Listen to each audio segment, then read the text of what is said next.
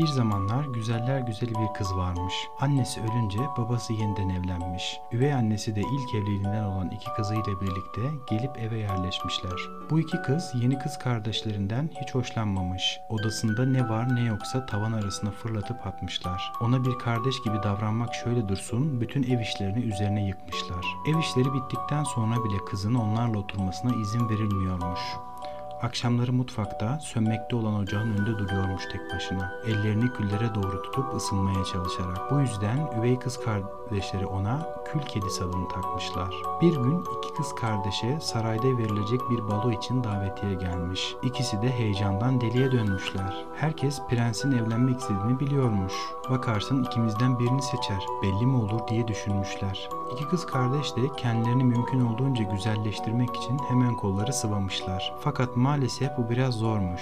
Çünkü kül kedisinin aksine bayağı çirkinmiş her ikisi de. Balo akşamı üvey kardeşleri gittikten sonra kül kedisi mutfakta oturmuş ve için için ağlamaya başlamış. Dışarıdan gelen bir ses neyin var neden ağlıyorsun kül kedisi diye sormuş. Kül kedisi ise ben de baloya gitmek istiyorum demiş hıçkırarak. Gideceksin öyleyse demiş ses. Kül kedisi duyduğu sese doğru dönüp bakmış. Şaşkınlıktan dona kalmış. Güzel bir kadın duruyormuş yanı başında. Ben senin peri annenin demiş kadın. Şimdi kaybedecek zamanımız yok. Bana bir bal kabağı getir hemen. Kül kedisi bir bal kabağı getirmiş. Peri annesi sihirli değneğiyle dokununca bal kabağı birdenbire altından bir fayton vermiş. Peri anne şimdi altı tane fare getir demiş.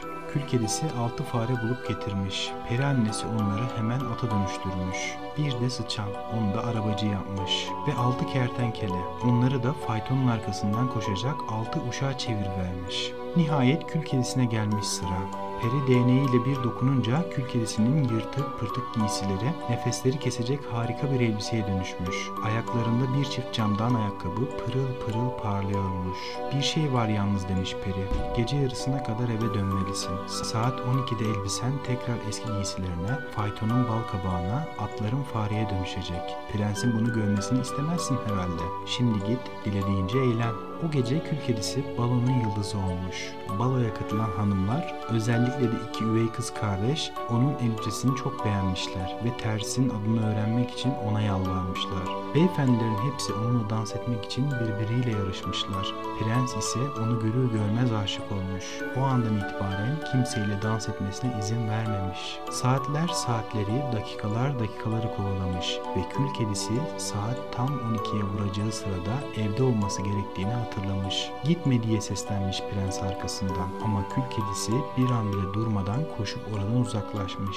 Sokağa çıktığında elbisesi tekrar eski elbiselerine dönüşmüş. Geriye kala kala camdan ayakkabıların bir teki kalmış. Diğer tekini nerede kaybettiğini bilmiyormuş. O gece kül kedisi uyuyana kadar ağlamış. Hayatının bir daha asla o geceki kadar harika olmayacağını düşünüyormuş. Ama bu doğru değilmiş. Ayakkabının diğer tekini sarayın merdivenlerinde bulmuşlar. Ertesi sabah prens ev ev dolaşıp ayakkabıyı tek tek bütün genç kızlara denetmiş. Bu ayakkabının dün gece karşılaştığım güzel sahibini bulamazsam yaşayamam demiş. Derken kül kedisinin evine gelmiş. Üvey kardeşleri ayakkabıyı denemişler, olmamış. Ayaklarına girmemiş bile. Prens çok üzgünmüş çünkü uğramadığı sadece birkaç ev kalmış. Tam oradan ayrılacakken evin hizmetçisi dikkatini çekmiş. Hanımefendi demiş prens. Bir de siz deneseniz o mu deneyecek ne münasebet diye haykırmış üvey kardeşler. Fakat prens ısrar etmiş.